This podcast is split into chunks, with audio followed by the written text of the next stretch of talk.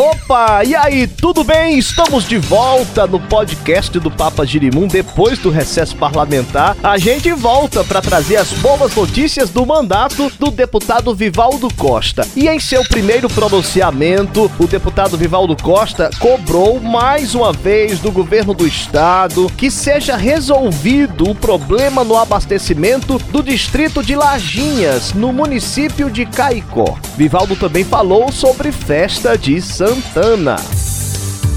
Notícias do Rio Grande do Norte.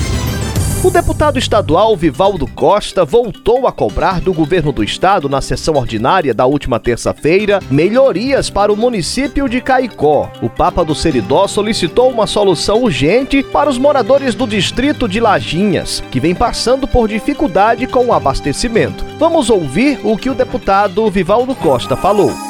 Para cobrar do secretário de Recursos Hídricos e do diretor-presidente da CAERN a solução que a governadora Fátima Bezerra já determinou para Lajinhas. Lajinhas está faltando água. Falei com a governadora, os vereadores, o presidente da Câmara, prefeito de Caicó, todos pediram à governadora e ela determinou que o presidente da CAERN e o secretário de Recursos Hídricos fossem a Lajinhas e tomassem as providências cabíveis. Já faz oito dias e a população de Lajinho está angustiada, está precisando d'água, senhor presidente. Daí o meu apelo, mais uma vez, ao presidente da CAERN e ao secretário de Recursos Hídricos que solucionem emergencialmente a falta d'água de Lajinho. Enquanto a abertura é possível. Um outro assunto abordado pelo deputado Vivaldo Costa foi a festa de Santana de Caicó, que teve o seu encerramento no último domingo.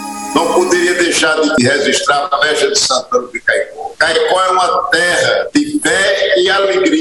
Fé em Santana e alegria do, do nosso povo, nos carnavais, nas festas populares, que infelizmente por conta da Covid estamos impedidos de fazer. Mas a festa de Santana de Caicó, mesmo com a limitação por conta do Covid, foi imensa.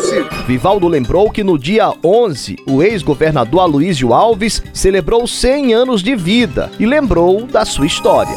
Quero prestar homenagem, gosto, a Luísio Alves, que no dia 11 de agosto está completando 100 anos, é o centenário de Aloysio. E eu sou um velho dinartista, mas eu sou tão velho dinartista que sou da época que Aloysio Alves também era dinartista. E Aloysio Alves travava a luta em favor da energia de Paulo Afonso, da transposição do Rio São Francisco, de modernizar o nosso Estado. Aloysio Alves tem uma história de vida pública muito bonita e serve ainda hoje de exemplo para todo o Rio Grande do Norte. Muito bem, o nosso podcast vai ficando por aqui. A gente volta ainda esta semana para atualizar as boas notícias do deputado Vivaldo Costa. Abraço do Papa.